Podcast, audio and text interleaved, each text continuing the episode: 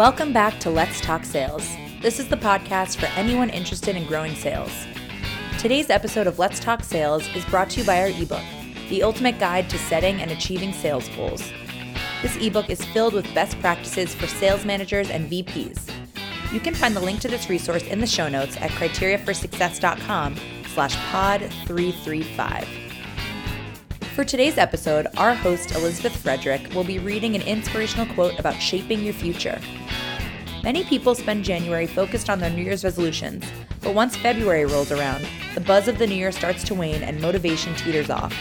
If that's the case for you, there's no better time to check in on your goals and set next steps than now. Thanks for listening to Let's Talk Sales, and we hope you enjoy this episode.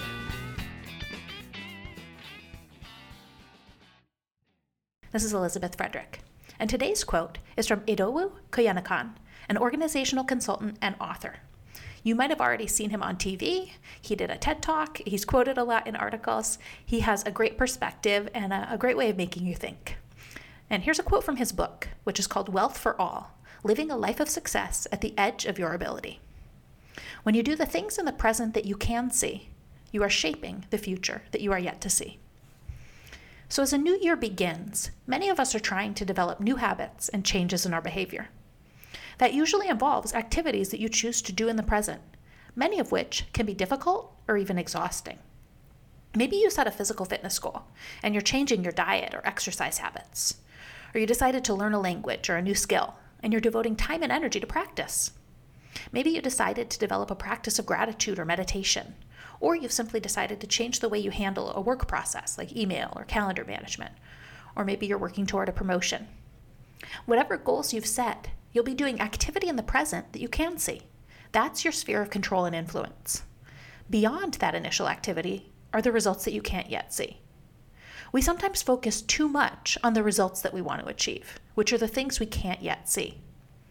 It is important to have a clear vision for what you're working on and why you're doing it, but that can actually lead to frustration in your day to day activities, especially for goals that won't show up for a while. Let's say that first example I shared before.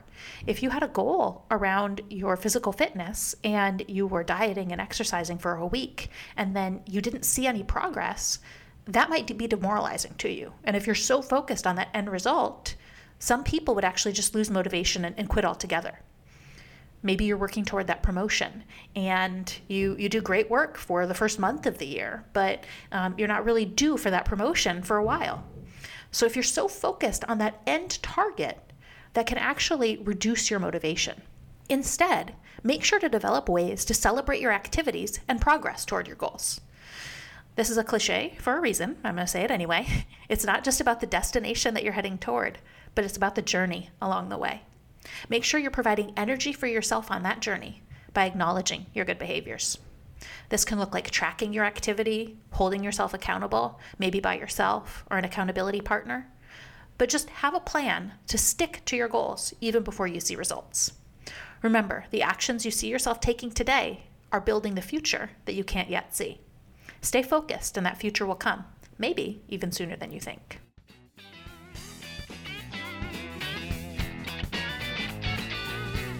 Thanks for listening to Let's Talk Sales. You can find the notes for today's show at criteriaforsuccess.com slash pod 335. Tune in next week when we return with a great guest interview. And be sure to subscribe to our show so you can get every new episode as soon as it is released. As always, we love feedback. You can leave us ratings and reviews in Apple Podcasts and email us guest or topic suggestions at podcast at criteriaforsuccess.com. Let's Talk Sales is a production of Criteria for Success. Happy selling!